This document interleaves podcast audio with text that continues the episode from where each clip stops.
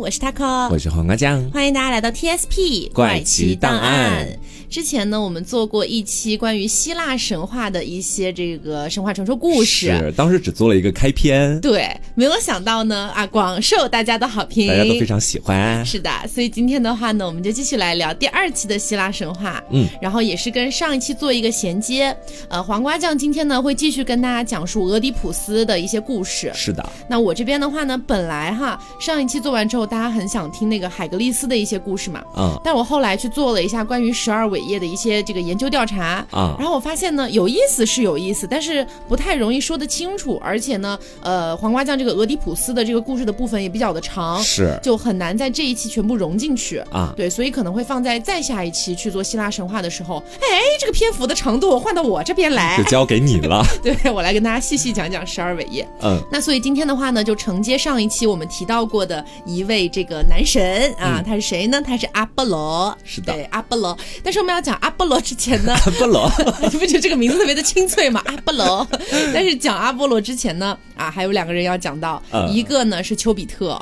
那啊为什么呢？就是因为丘比特和阿波罗之间哈、有解不开的一个联系。他们俩搞在一起啊了，。并没有，啊，并没有。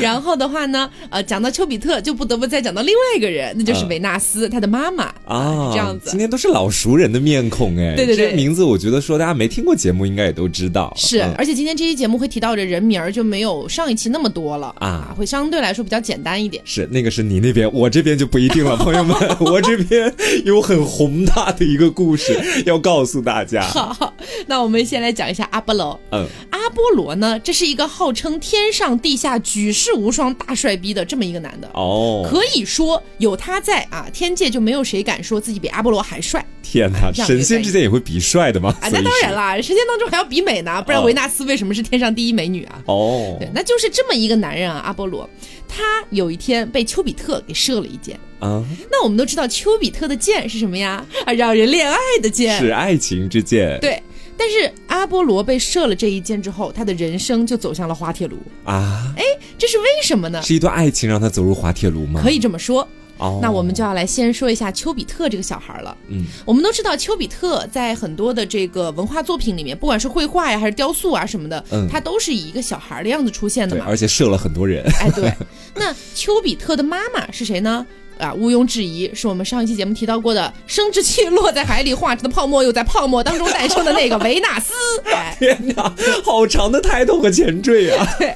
但是你有没有想过一个问题啊？嗯，丘比特的爸爸是谁啊？谁和维纳斯搞在了一起呢？啊，到底是谁的娃呢？宙斯吗？不会吧？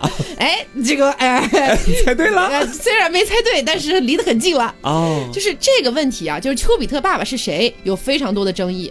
有一种说法哈，这个说法比较的吓人，我觉得，嗯就是说丘比特和盖亚是一个辈分的。天哪！丘比特不是个小孩吗？盖亚是大地之母啊！对啊，大地之母就创世神嘛。啊，但是吧，就是说这个丘比特虽然说，呃，他身材比较的娇小，嗯但是呢，当时也是跟这个盖亚是一个辈分出来的，因为丘比特其实是爱神嘛。嗯就以我的理解，就是有了天地万物之后就有爱了，是就，这种感觉哈。嗯，那在这个说法里面呢，就会延伸到，因为他一直保持着一个比较娇小可爱的一个小孩子的样子，嗯所以后来就有点像被维纳斯打引号的收养了那个意思。啊，是这样，那还有另外一种说法呢，说是维纳斯和战神阿瑞斯的私生子。哎，这是什么双厨狂喜？感觉是，为什么说是私生子哈？嗯因为战神阿瑞斯他并不是维纳斯的丈夫。啊，哎，大家都知道维纳斯是从什么里面诞生的生殖器落到海里面，海里面幻化出的泡沫，也在泡沫当中诞生的维纳斯，对吧？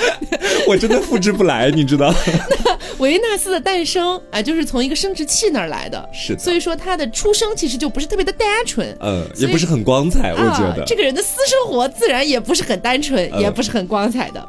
我们来说啊，维纳斯一诞生就是美神了，就是所有女神里面长得最漂亮的那一个。哦，自然而然的，她就有很多的追求者嘛。嗯，那你想一想，哪一个男人必定会对维纳斯展开追求呢？是不是宙斯呢？啊，当然是宙斯了。他什么女人都想要跟他在一起。对，因为按照辈分来讲的话，哈，嗯宙斯和维纳斯其实是姑妈和侄儿这种关系。啊，哎，是这样的，哎，但是嘛，希腊神话你管他那么多，对吧？是，那前面讲到过啊，上一期讲到过，宙斯追求美女的时候，一般来说会变换一些形态，嗯比如说变成另外一个人啊，变成一些动物啊，然后呢就直接把这个美女掳走了，掳到一个小岛上，直接就上了。哦但是呢，面对女神的时候，宙斯还是会稍微的矜持一下下，啊哎就不可能说直接掳走嘛，太尴尬了，对吧？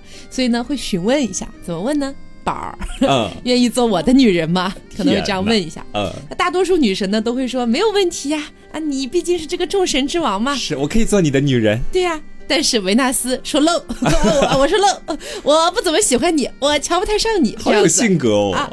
宙斯就非常的生气啊，宙斯就觉得说，嘿，我是众神之王，你凭什么觉得不喜欢我？凭什么拒绝我？你算什么？你的出身比我低贱多了对于是就开始想办法要整一下这个维纳斯。啊！那这个地方呢，我们就要讲到一个新的人物了，他叫做赫菲斯托斯。嗯赫菲斯托斯这个人啊，他是宙斯和赫拉的儿子。嗯，当然呢，具体是不是他俩生的有争议，有可能是赫拉单性繁殖出来的，哦反正这个不重要。嗯那赫菲斯托斯他是什么样的一个人呢？他后来成为了火神和锻造之神，嗯但他小的时候啊，长得非常的丑陋，哎呀，又丑又小又矮这样子啊，所以呢，赫拉就有点嫌弃他，就把这个赫菲斯托斯给丢到了奥林匹斯山下面去了。嗯结果呢，就被海洋女神给救了。然后这个赫菲斯托斯长大之后啊，就学会了很多很多的手艺，他就觉得说我要报复一下赫拉，哦，报复一下自己的母亲哎，怎么能这样对我呢？于是呢，他不是学了很多手艺嘛，啊他就做了一个华美无比的椅子，放在了赫拉的必经之路上面。哎呀，赫拉一看就觉得说，哎呦，这个椅子好漂亮啊！漂亮。哎呀，我要来坐一下，感受一下。嗯结果一坐上去，椅子上就出现了非常多的机关，把赫拉给牢牢的捆死了。哦而且连法力都消失了。那这个时候呢，众神就知道了这个事情，就跑到这儿跟赫菲斯托斯说：“哎呀，你放了你妈妈吧。”。是，毕竟有生育之恩呐。对，哎，但是这个赫菲斯托斯他就不，我不说什么都不。嗯后来有一天啊，实在没办法了，酒神就想了一个办法，他呢就用自己的酒把赫菲斯托斯给灌醉了，嗯然后带上了奥林匹斯山，引导这个赫菲斯托斯把自己的想法说出来。哎，你到底想干嘛，对吧？你把你妈捆了，你总得有一些想法吧？说说心里话。哎，对，说说说说心里话，对。然后呢，赫菲斯托斯就许了三个愿望。啊，第一个愿望是要求赫拉承认自己的错误，嗯哎，就当年扔掉他的那个错误。开个新闻发布会哎，对。第二，要求承认他也是奥林匹斯山上的主神之一，啊，要求自己的地位得到一个恢复。三，要求娶了维纳斯。啊，对，那你想这个地方呢？宙斯一边正在想办法，在想怎么样折磨维纳斯呢？是哎，你赫菲斯托斯自己突然撞上来了，而且呢，加上这个宙斯觉得啊维纳斯生性淫贱，总而言之就是不跟他的女人都生性淫贱，是吧？他觉他觉得这个维纳斯生性淫贱，就觉得说，如果维纳斯一直不结婚的话，应该会搞得这些男神仙们哈，就是各种神魂颠倒哎，不和谐，大家可能会打架、这样的感觉。然后又加上他觉得这个赫菲斯托斯特别的专一，嗯，他觉得说，嗯，那就不如让他俩结婚吧。丑是丑了点，但你也收下吧。哎，啊，对，所以相当于是宙斯加赫拉的这两道旨意啊，颁给了这个维纳斯，说啊结婚去吧。维纳斯无语啊，那没办法呀。但是你这个众神之王的要求，我也没办法拒绝呀。对，但是你想，我这么一个大美女，我嫁给你一个又矮又丑又矬的男人，我气不过嘛。哦于是呢，维纳斯就开始了偷情之旅。哦，哎，他搞了很多人啊，搞了赫尔墨斯，搞了阿多尼斯，搞完阿多尼斯又搞阿瑞斯。就虽然表面上我跟你在一起了，但这并不阻挡我私下里非常淫荡。对啊，那其中阿瑞斯哈，就是我们前面提到的战神，嗯他应该就是维纳斯最喜欢的一个男人了，哦因，为他俩没事就偷情，没事就偷情。天天偷，天天偷。对，而且呢，关于阿瑞斯有没有老婆这件事情是有两种说法的。嗯有一种说法是他终身没有娶，但第二种说法呢是说他有老婆，这个老婆呢也是阿瑞斯的妹妹，她是纷争和不和女神厄里斯啊。哦反正呢就是呃，不管阿瑞斯有没有婚事啊，但是这个维纳斯是已经嫁人了。是他俩呢就疯狂偷情，有一次呢就被这个赫菲斯托斯给捉奸在床了。啊哎，呀，当时赫菲斯托斯气死了。因为我戴绿帽啊你。对，但你想，赫菲斯托斯是什么人啊？锻造之神。啊于是呢，他就做了一个很精巧的黄金网，把这两个人给在床上给罩住了。啊，罩住了之后还不算完，他把众神都叫了过来，说：“你们都来看看这对狗男女。”这件事就沦为了神界的笑柄。啊，而且呢，当时赫菲斯托斯应该也是气疯了，他就觉得说：“嗯，我就是因为太老实、太专一了，我才这么惨的，嗯所以我也要做一个坏男人。他也要去找别的女人是吗？对，但是呢，他实在是太老实了，啊他不知道该怎么办，他只知道要去找个别的女人，他不知道怎么找。于是呢，他就锁定了一个目标——雅典娜。雅典娜也是无语，因为为什么？大家还记不记得上期我们讲过雅典娜是怎么出生的？嗯她是劈开了自己父亲的头，然后跳出来，全身都是盔甲，然后她就发誓，她这一辈子都不会嫁，一辈子也不会搞那啥，喜欢上了这么个变形金刚。就我要永远做一个老处女这样的一个神。嗯然后呢，赫菲斯托斯也是绝了。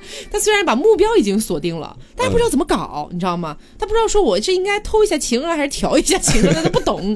嗯于是呢，他就想，那我走打直球吧。他就脱光了衣服，一边追着雅典娜，一边大喊：“我要强奸你！我要强奸你！”神经病啊！真的。天哪！也不知道是怎么回事儿哈，可能是因为太兴奋了。啊，然后赫菲斯托斯一个不小心就 biu biu 在了雅典娜的腿上，天哪，好脏啊！雅典娜真的说洗不干净了。然后雅典娜也是很无语，她就没有办法，啊她就从旁边找了一张那种羊毛皮，赶紧擦干净 对擦掉了，擦掉了之后很生气，随手就丢在了地上。啊！丢在地上之后，不会吧？不会吧？大地之母盖亚她怀孕了，大地之母莫名其妙被受惊了啊！真的是无语。然后，其实你有没有发现，这是一个因果循环的故事？啊，就是如果说盖亚当初不找儿子来剁掉她老公的这个丁丁的话，嗯。那么她老公的丁丁就不会被扔在海里，就不会被砸出的泡沫里面诞生出一个维纳斯，你知道，所以就不会导致自己怀孕。是，真的是因果循环。对，那我们还是说回这个赫菲斯托斯啊，啊。他 biu 了之后嘛，就是回去也冷静了一下，嗯，呃，虽然说这个感觉很羞辱哈，自己老婆在外面偷情，但他还是很专一的，嗯，啊，老婆还是要挽留一下的。还是喜欢维纳斯对，而且赫菲斯托斯人家虽然长得丑，但平时是很宠爱维纳斯的。啊。他作为这个锻造之神，经常会给维纳斯做一些什么小小化妆品啊、小小装饰品啊，嗯就像讨老婆开心嘛。是就工具人嘛？对，好卑微一男的。嗯 但是呢，黄金罩这件事情发生过了之后，维纳斯就天天把自己关在房间里不见人了。哦啊，他也知道丑了。对他也不见那个赫菲斯托斯了。那赫菲斯托斯就很着急啊，他就跑去问赫拉，哎，问他妈妈说咋办呀？然后赫拉就说，哎呀，女人嘛，如果你能做出世界上独一无二的饰品，那就一定能让她回心转意的。哦，反正你是锻造之神嘛，对你也可以再做点东西。啊，于是呢，赫菲斯托斯就找了圣山上面的石头啊和奥林匹斯的圣火，嚯打造了一个绝美的戒指，叫做玫瑰的忠贞。啊，赫菲斯托斯呢，就把代表着爱和美的玫瑰花刻在了戒指上面，又在上面刻满了荆棘，寓意就是爱情是要付出代价和责任的。同时，他也是想告诫一下维纳斯，不要忘了维纳斯曾经受到过的屈辱，一定要对我赫菲斯托斯啊有一个忠贞和专一的感觉。哦，于是呢，赫菲斯托斯觉得说，哎呀，这个戒指应该就是世界上独一无二的饰品了。最漂亮的戒指。对，他就拿去给维纳斯，那但是维纳斯闭门不见啊，嗯于是呢，他就只好把戒指放在了圣殿的台阶上。直到有一天，维纳斯看到了这枚戒指，才明白了赫菲斯托斯想要表达的意思。啊，两个人终于是和好了。然后在之后他还偷情吗？我很好奇的问题是这个哎，呀，这个就不好说了。也只是和好了而已，是吧？但虽然说他俩和好了哈，嗯但之前维纳斯和阿瑞斯还是生了好多孩子的，哦，其中有一个就是丘比特。明白那丘比特呢，它的一个显著特征就是它有一张金弓，就是金子做的那种弓，啊，然后呢，还有一支金箭和一支铅箭。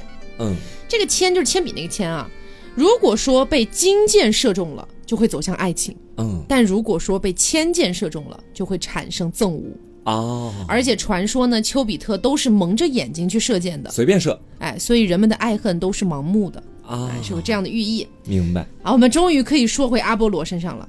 阿波罗呀，他有一次遇到了一个女孩儿，这个女孩儿呢叫做达芙妮啊，其实就是对达芙妮，对，怎么但感觉像是一个高跟鞋的牌子？等一下，是的，就那个名字啊，嗯达达芙妮，对。然后这个人呢，她是一个水之仙女，她的爸爸呢是河神。嗯，本来呢，阿波罗和这个达芙妮吧，他俩还是能好好接触一下，说不定能谈恋爱的。是但是这有一个小插曲，这个小插曲就是阿波罗和丘比特之间发生的故事了。哦，据说有一次啊，阿波罗射杀了迫害自己母亲的一条大蟒蛇，嗯，于是得到了一个称号，叫做银弓大神。刚巧那个时候呢，阿波罗撞见了丘比特，他就也不知道是嘲讽还是告诫吧，他就跟丘比特说：“哟，你也有一把弓啊，你算什么东西啊？这是小孩子不要随便拿弓箭来玩儿啊！嗯我的弓箭可以射杀大蛇，你的能干啥呀？” 就这样，我能让你过得不好。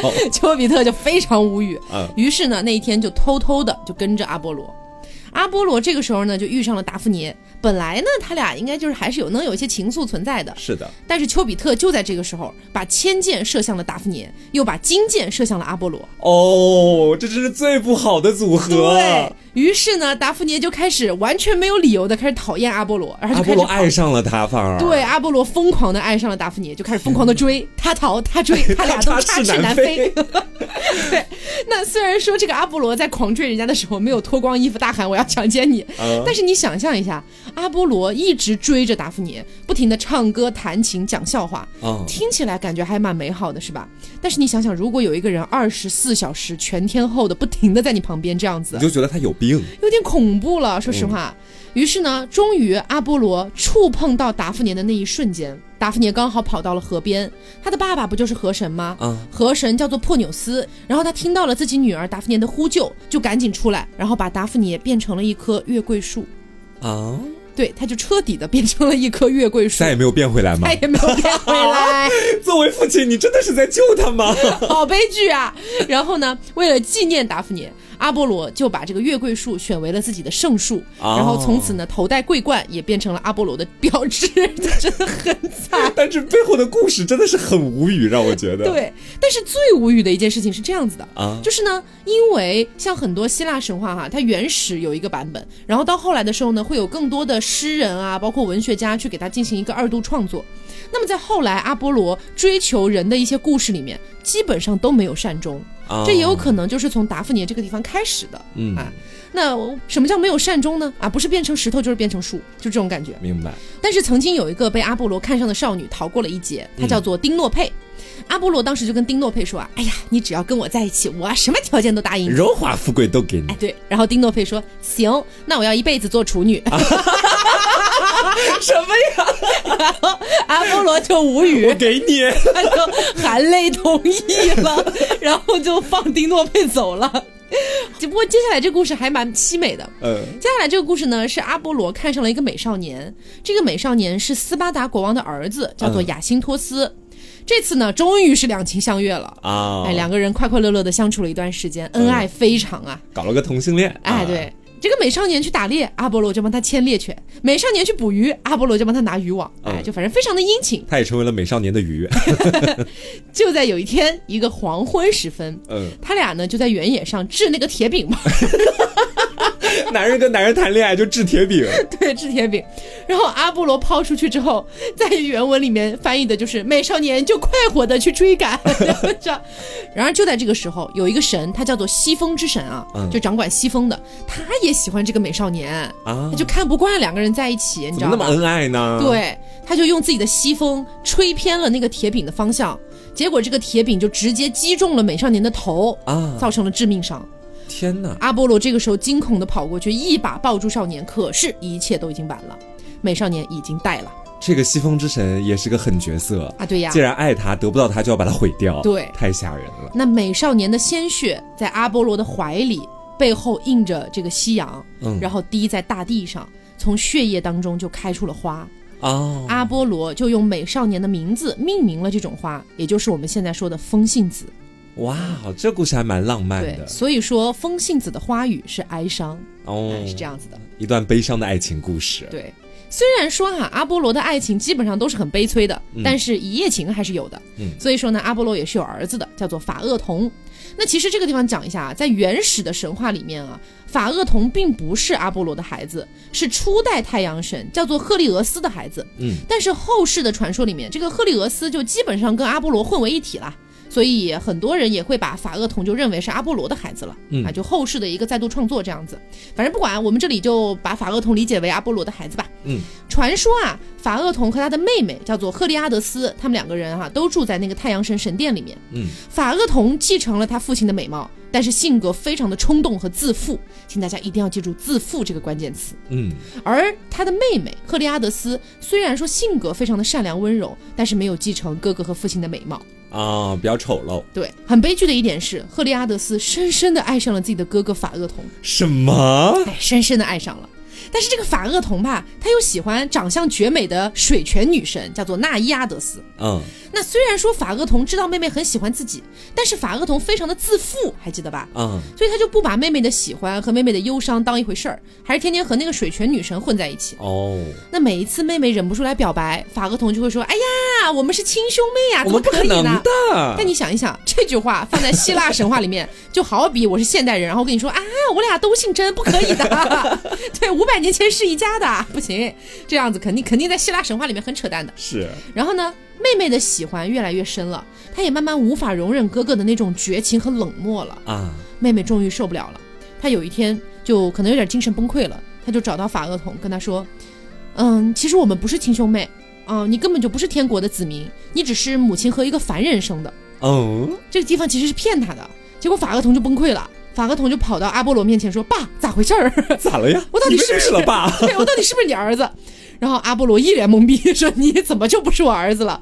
然后法厄同胡搅蛮缠，阿波罗就发誓说：“这样吧，这样吧，只要你愿意相信你是我儿子哈，你提什么要求我都答应你。”啊，结果法厄同刚好一直觉得很憋屈嘛，嗯因为你想想，自己的父亲是太阳神阿波罗，是，每天还要驾着那个太阳马车到处去的，又有那个什么银宫大神这样的一些称号啊，我是谁？我只是法厄同，对我只是我爹的儿子。哦，被他的光芒掩盖了。对，他就觉得自己啥也不是嘛，嗯他就说真的什么都可以吗？阿波罗说什么都可以，法厄同就说嗯，那就让我驾着你太阳马车去天上溜一圈吧。哦，阿波罗吓得脸都绿了，但是也没办法呀你要，杀了我？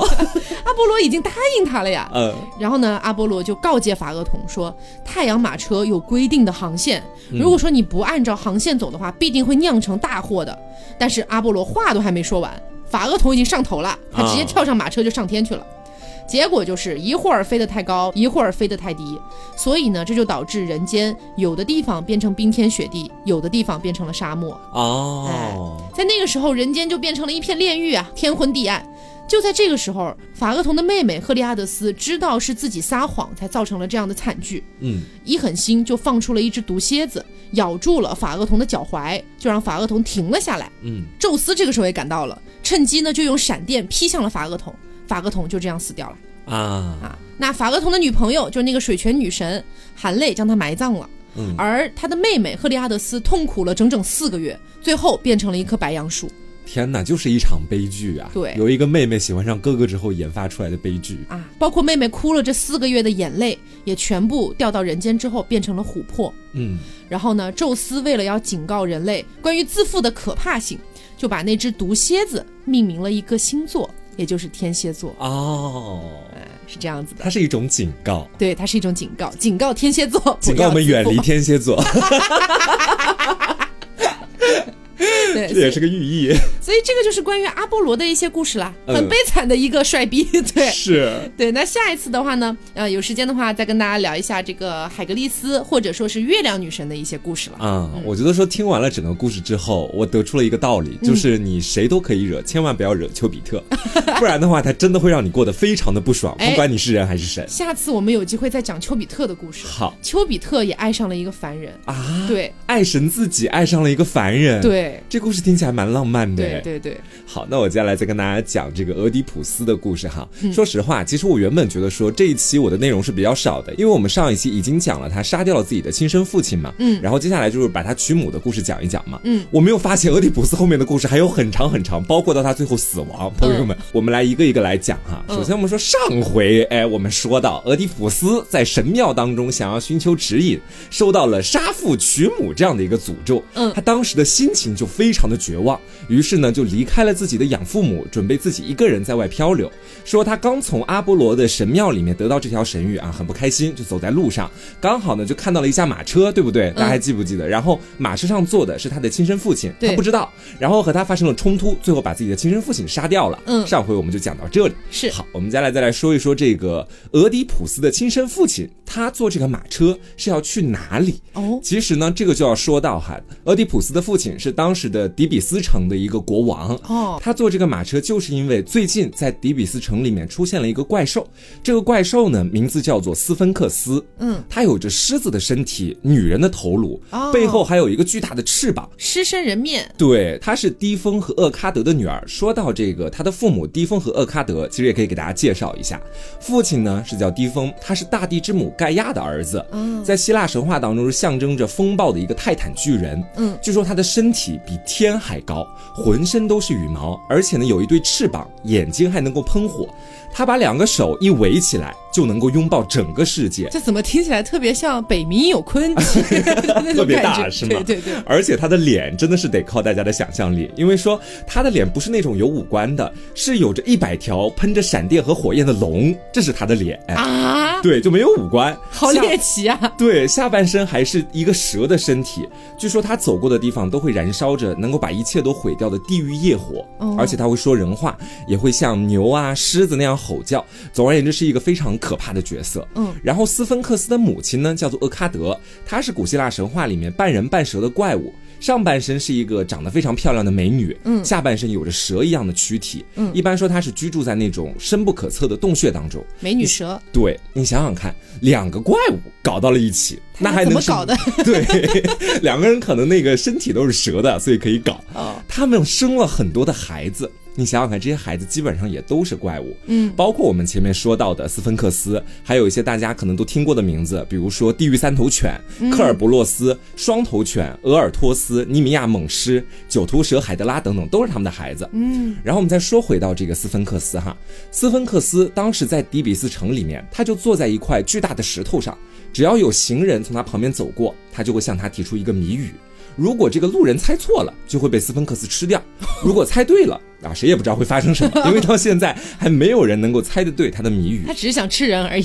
对，然后呢，我们说当时底比斯城的国王俄狄浦斯的生父就看到这个斯芬克斯危害人间嘛，嗯属实拿他没办法，因为你说论武力，看他那么强，打也打不过；论智力，好像底比斯城真的没有人能回答得出他的问题。嗯，所以呢，他就要想办法。他最后决定去阿波罗神庙里面擒一条神谕，哦看看神能不能教他究竟该怎么样去解决这个怪物。然后我们再说到，正巧俄狄浦斯的生父是想赶到神庙去，嗯俄狄浦斯是刚从神庙出来，啊两个人刚好就遇上了，嗯然后俄狄浦斯就把他生父杀掉了嘛。嗯，在杀完人之后呢，这个毫不知情的俄狄浦斯在路上还不停的宽慰自己说，虽然我杀了人，但是这是一个正当防卫，而且是对方挑起这件事情的，所以我是没有罪过的，我没有任何问题。一边这么想着，他就继续朝底比斯城走过去了。另外一边呢，迪比斯国王被杀害的事情很快就传到了迪比斯的城内，嗯。大家觉得很悲痛又很震惊，但是大家还意识到了另外一个更严重的问题，就是如果迪比斯国王死了，那谁来解决这个斯芬克斯呢？哦，于是当时就颁布了一条公告，说谁能够把斯芬克斯 KO 掉，那谁就可以成为迪比斯的国王。嗯，然后我们就说这俄狄浦斯啊，很快就走到了底比斯的城内，也理所应当的在路边碰到了斯芬克斯。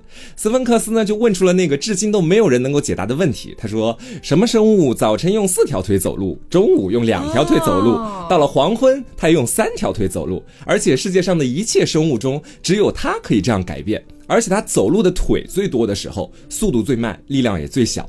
这个谜语是不是听过呀？大这个家？听过听过。我记得是小的时候的课文，好像讲的就是这个我不故事。记得是不是课文了，但是反正小的时候是有听过这个的。是，但就是这样一个我们现在看来非常简单的问题，嗯当时的迪比斯城无人能够回答，因为其实这个问题，你如果不知道答案的话，乍一听会真的想不出来，有点。懵，是不是？对对那我们说俄狄浦斯是什么角色？是一个聪明绝顶的角色，他立马就回答了出来。他说：“哎呀，不要说了，就是人，对不对？就是不是这个答案？人年幼的时候啊，因为是在早晨嘛，身体弱小，只能够爬行，所以速度也很慢。那个时候是四条腿啊，然后到这个盛年的时候就中午两条腿走路，晚年的时候黄昏嘛，那你就用拐杖走路，所以就是三条腿。他就把这个问题完完全全解答出来了。嗯，谜底就这样被他说了出来。斯芬克斯当时也懵住了，哎，他怎么会知道这个问题的答案？转瞬之间又觉得羞愧难当，可能心想：妈的，那么多人答那么久都答不出来，你他妈一个小毛孩儿这么快就猜出来了。嗯因为太过羞愧啊，斯芬克斯当即就跳崖自尽了，直接跳了下去。俄狄浦斯顺势就解决了困扰整个底比斯的问题。然后呢，后来官方在前面，我不是跟大家说到发了个公告嘛，嗯谁能够 KO 掉斯芬克斯，谁当国王。所以说，俄狄浦斯就成为了底比斯城的国王。啊然后，因为底比斯城的上一个国王不是刚刚死去嘛，他就顺势又迎娶了自己的生母。我也就是上一个国王的王后，嗯也就上一个国王的王后叫做伊俄卡斯特为妻子，还和他生下了两个儿子和两个女儿。就这样的一个故事发展，俄狄浦斯的这个注定命运杀父娶母就实现了。然后我们说啊，成为国王之后，俄狄浦斯他其实还挺有头脑的，将整个国家都治理得井井有条。嗯但是命运没有就此放过他。阿波罗当时在底比斯里面降下了一场巨大的灾难。它让城中生出了一场瘟疫，男女老少都不能幸免。而且这个瘟疫彻底蔓延开之后，整个底比斯城尸横遍野，而且整个城市就像一座巨大的坟场一样。嗯，百姓们都觉得说这是众神发怒了，是他们对人类的惩罚，而且觉得说只有他们的国王俄狄浦斯才能够平息众神的怒火，于是纷纷就到皇宫外面去请求俄狄浦斯解决问题。俄狄浦斯当时看到这样的一场瘟疫，他也没有想到有一个特别好的解决办法，就请自己的小舅子叫做克瑞翁到阿波罗神庙里面去请求神明的帮助。嗯，克瑞翁很快就回来了，他跟俄狄浦斯说啊，说这个阿波罗神庙里面的祭司跟他讲了，说底比斯城里面有一个罪孽深重的人，只有把他赶出去，才能够将瘟疫消除。这个罪孽深重的人，就是杀害上一任国王的凶手。哦，我们说，当时的俄狄浦斯其实并不知道他杀的那个老头子就是上一任的国王，嗯所以他还费尽心思的到处去找凶手，就是找不到啊凶，手到底是谁？就是他让我来查。哦，原来是我自己。没有办法，最后呢，他就请来了底比斯城里面特别德高望重的一个占卜师，这个占卜师呢叫做特瑞西阿斯，请他来进行占卜。占卜完之后，占卜师一直都不敢说出真相。最后，在这个俄狄浦斯的再三逼问之下，占卜师才说：“这个罪孽深重的人，正是底比斯城的国王，也就是您，俄狄浦斯。” 俄狄浦斯当时当然不敢相信啊，破口大骂，说什么鬼东西？为什么是我？我他妈怎么杀人了？然后他当时还怀疑是不是自己的小舅子克瑞翁想要篡位，才会联合这个占卜师一块儿想出这样一个损招。然后呢，这个占卜师在说出这个结果的时候，其实是当着所有底比斯人民的面儿去说的。啊，而且大家都很相信这个占卜师，觉得他是在整个底比斯城里面最不会说谎的人，嗯所以都被他这个占卜结果吓得胆战心惊的。然后这俄狄浦斯当时觉得说不会吧，不会吧，就请来了自己的王后，也就是他的生母伊俄卡斯特。问了他在自己当国王之前，底比斯城里面发生的事情，然后王后就一五一十的说了出来，包括他曾经和上一任国王把俄狄浦斯遗弃的事情。俄狄浦斯当时就想起来自己在阿波罗神庙里面求得的那个神谕，他也被吓得一身冷汗。然后为了求证这件事情，不知道大家还记不记得啊？上一期节目我们就有跟大家说，当时呢，俄狄浦斯的生父母是委托一个游牧人把他丢掉的。对对对，所以俄狄浦斯这个时候就要找当年那个负责把他丢掉的游牧人，嗯于是就派人去找。然后另外一边呢，又有一个消息传来了，说是俄狄浦斯的养父是隔壁国家的那个国王嘛，嗯病逝了，而且这个国王在死前就说俄狄浦斯不是我的亲生儿子，是被一个游牧人带到我们皇宫里面来的。哦，如此一来，一切都已经特别清晰了。恰巧在这个时候呢，当年负责把俄狄浦斯遗弃的那个放牧人被带过来了，在严刑的逼问之下，他承认是自己当年没有把俄狄浦斯杀掉，而是交给了另外一个游牧人。哇，所以说呢，俄狄浦斯这时候彻底绝望了，他既绝望又心痛，觉得说崩了呀。对他恨不得自己刚生下来就会立马死去，因为这样的话，那些可怕的神谕就不会应验。他发了疯一般的就在皇宫里面到处去嚎叫，因为他觉得是自己亲手杀了自己的父亲，还娶了自己的母亲。然后他的王后，也就是他的生母，也因为没有办法面对和自己的亲生儿子丢爱，还生了孩子这个可怕的现实，选择上吊自杀了。然后他上吊自杀的消息传到俄狄浦斯的耳朵里面来之后呢，俄狄浦斯肯定是赶紧过去看他呀。看到他尸体之后非常难过，就从王后的衣服上面拽下了金色的胸针，把自己的双眼刺瞎了。嗯，他就很痛恨自己的眼睛看到这个世界上的一切，也觉得说，哎，完蛋了，以后真的是没有未来了。于是他主动的就辞掉了自己的那个国王的身份，并且呢请求小舅子克瑞翁用皇家的身份把自己赶出底比斯城，送到荒山里面去，同时还把自己和生母的儿女交给了克瑞翁，希望他可以好好照顾他们。嗯，然后我们说这克瑞翁当时还是留给了俄狄浦斯一些情面的，留他在宫里面住了一段时间。嗯，但是城内的百姓很快知道这个消息之后，真的是变脸比翻书还快，嗯，纷纷又到皇宫外面请求皇家赶紧把俄狄浦斯赶出去。就连俄狄浦斯自己的两个儿子都希望他赶紧离开底比斯城。嗯，于是呢，俄狄浦斯就这样被赶走了。他双目失明，同时呢还衰败不堪。但这个时候，其实他的那个大女儿叫做安提戈涅，我们叫她小安就好了。小安心肠非常好，当时看到自己的父亲已经完全丧失一个自理的能力了，他就很同情俄狄浦斯，就选择跟他一起离开了底比斯城。两个人就此过上了一个颠沛流离的生活。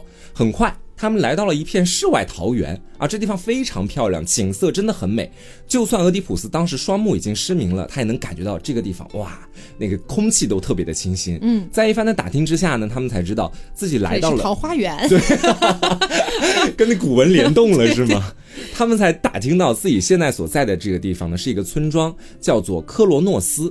这个地方其实离雅典很近，也归雅典管，而且呢是希腊神话里面的神明欧莫尼德斯的圣林。嗯，这片森林的周围就是波塞冬和普罗米修斯的圣地啊，等于说是有很多神在罩着这块地方的。而且在丛林当中，你就可以看见不远处就有一个城市，那个城市就是雅典嘛。嗯，雅典当时被一个非常伟大的英雄特修斯这个人统治着。然后我们说俄狄浦斯，他自个儿可能觉得说，我想要在这个地方留下来，那我就一定要去跟雅典城的城主通报一声，让他允许自己在这里留下来。嗯于是他就请求附近的村民向那个特修斯传话，说自己可以给笔报酬，希望他可以收留自己在这里生活。其实啊，我们说俄狄浦斯在来到这个圣林的时候，他就明白了，很快自己的磨难就要到最后的时刻了。嗯因为在很久之前，阿波罗还给过他另外的一条神谕。这条神谕是这么说的哈，说俄狄浦斯的磨难终将消除，而且会在一个特别庄严、特别安宁的地方，他会找到一生的平静。而那些愿意收留他的人，必定会得到众神的奖赏；而将他从故土里赶出来的人，则会被众神狠狠的惩罚。众神真的有一点鸡婆。是不是你们把俄狄浦斯搞成现在这个样子的吗？你们现在又要在他身上去搞那种因果报应论吗？嗯，然后呢，我们说俄狄浦斯知道自己是有这样的一条神谕在身上的，他可能就会在想，我现在到的这个村庄，这个特别好看、安静的地方，会不会就是我死亡的地方？嗯，于是啊，俄狄浦斯一边在心里这么想着，一边跟当地的村民聊天。但是当他跟村民说到说自己要在这个地方住下的时候，当地村民都不乐意了，因为在当时整个希腊都在流传着俄狄浦斯可怕和不幸的传说，嗯都觉得他是一个特别不幸的人，杀父娶母，他到哪里哪里就会发生灾难，所以他们想把俄狄浦斯赶出去。嗯，就在这个时候，俄狄浦斯的小女儿叫做伊斯莫涅，我们叫她小伊就好了啊。嗯跟大家来理一下，大女儿叫小安，小女儿叫小伊。嗯我们简单的来给他们命个名哈。好小伊这个时候从皇宫里面坐马车来找自己的父亲俄狄浦斯。他带来了一个非常不幸的消息，说是在俄狄浦斯走了之后啊，皇宫里面的两个儿子就开始了夺权。嗯啊，小儿子呢为了独占这个王位，就联合俄狄浦斯的小舅子克瑞翁，把大儿子从底比斯城里面赶了出去。啊，然后大儿子被赶走了之后说：“哎呀，老子心里真的很不爽，就投靠了隔壁国家的国王，又依靠隔壁国家的力量向底比斯发起了反攻，就等于是说两兄弟现在正准备展开最后的决一死战。嗯，然而这个时候呢，神庙庙里又给出了神明的指使，说兄弟二人之中能够获得父亲俄狄浦斯支持的那一方获胜。我真的觉得很无语，神明大人是你们把俄狄浦斯变成了这样，现在又让他亲手来了结两个儿子之间的战争。然后小女儿呢就很怕小儿子和他的小舅子克瑞翁找到这个地方来，以武力逼迫这个俄狄浦斯支持他们，所以就提前来通风报信了。啊俄狄浦斯当时就非常痛恨自己的两个儿子，因为在他当年离开皇宫的时候，两个儿子也是举双手赞成他离开的。他觉得自己的两个儿子只知道索取权利，从来没有想过自己父亲的安危，所以他做出了最终的选择，就是老子不支持任何一方。啊，哪个都不支持。对，我要留在雅典，我守卫雅典，雅典胜利，大概是这个意思。然后另外一边呢，克洛诺斯的村民们最终经过一番商议，还是同意了俄狄浦斯留在这里，但是有一个条件，就是必须要向守护在这里的神明，叫做我们前面说到欧莫尼德斯进行献祭，嗯，通过献祭这个行动来宽恕自己的罪行。献祭谁呢？我们来想一想，总不会是俄狄浦斯吧？啊，俄狄浦斯当时呢就思考了一下，就决定让通风报信的小女儿 把她进行献祭，然后让小女儿来宽恕自己的罪行。意思是他要把小女儿当祭品，对，然后呢来宽恕她自己身上的那些不幸和罪行。凭什么？小女儿答应了。这个时候呢，雅典的国王特修斯就来到了圣林里面。他说：“我也同意俄狄浦斯留在这里，因为我已经听说了啊，他已经来到我的这个管理的地方了。嗯因为我很同情俄狄浦斯你的遭遇，我曾经也有过在异乡漂泊、四处流浪的日子。嗯，啊，我们拜个把子可以。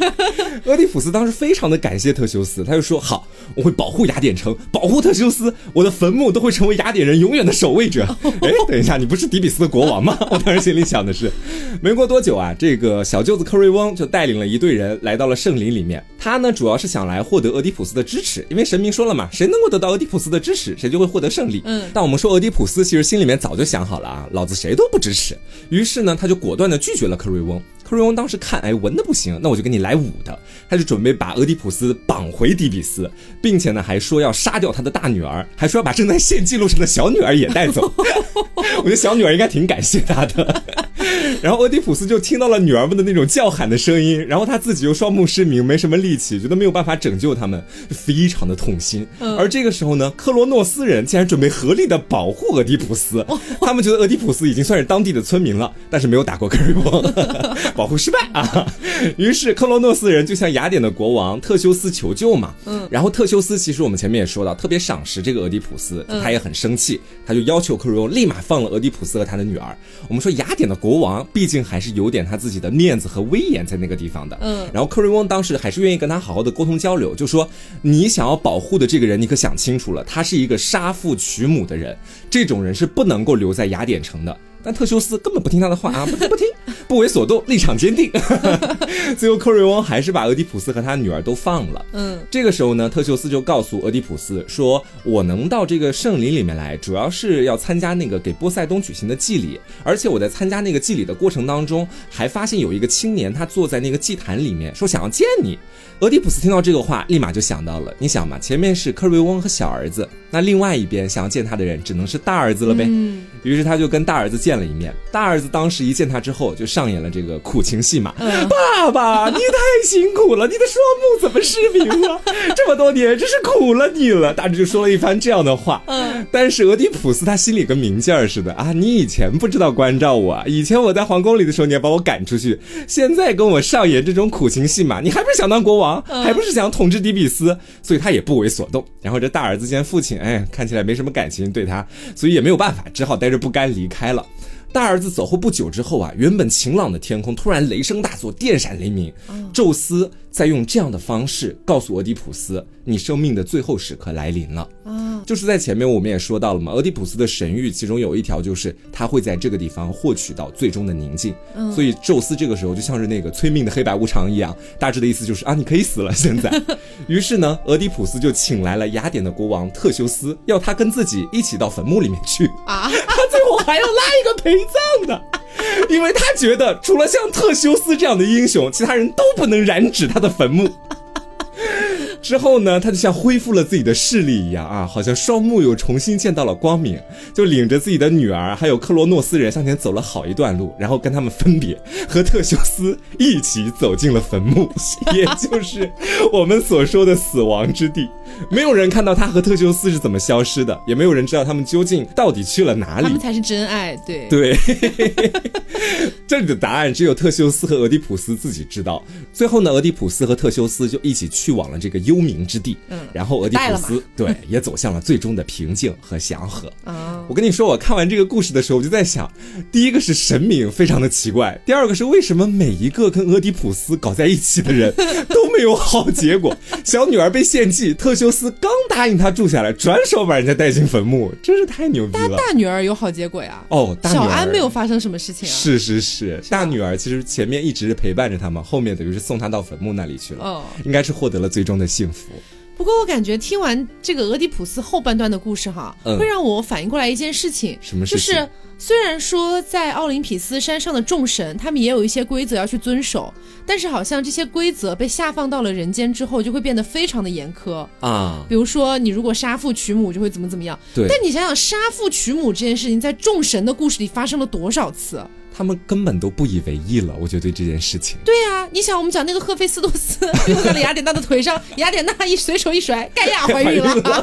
这，那所以我就觉得，可能就是有一点这种感触吧，就是可能神明对自己的要求是一部分，是但是神明对人类的要求是不一样的。世界驰名双标嘛，大致就说的是他们。嗯对，就像我们之前可能看到过、读到过的一些讨论神明相关的一些，不管是文艺作品还是什么的，嗯，大家都会有一个这样的猜想，就是神明他没有好也没有坏，他们只是在遵循神明应该去遵循的那些东西，嗯，所以不能用人的好坏善恶去判断。是，对，所以你就比如说俄狄浦斯杀了父亲娶了母亲，多么的邪恶的一个人。嗯，但是如果当他们知道，就是说这个赫菲斯托斯 一边追着他自己的亲妹妹雅典娜，一边要强奸，他们可能也觉得很奇怪。那个三观碎裂掉，其实。对，所以这可能是我觉得希腊神话里面很有趣的一部分。对，而且我觉得说希腊神话哈，因为它非常的出名，所以我们现在去说它，基本上都能用“拜读”这两个字嘛。嗯但我讲实话，如果它是一篇小说的话，给我的感觉就是很多情节都是他临时突然给它加上的。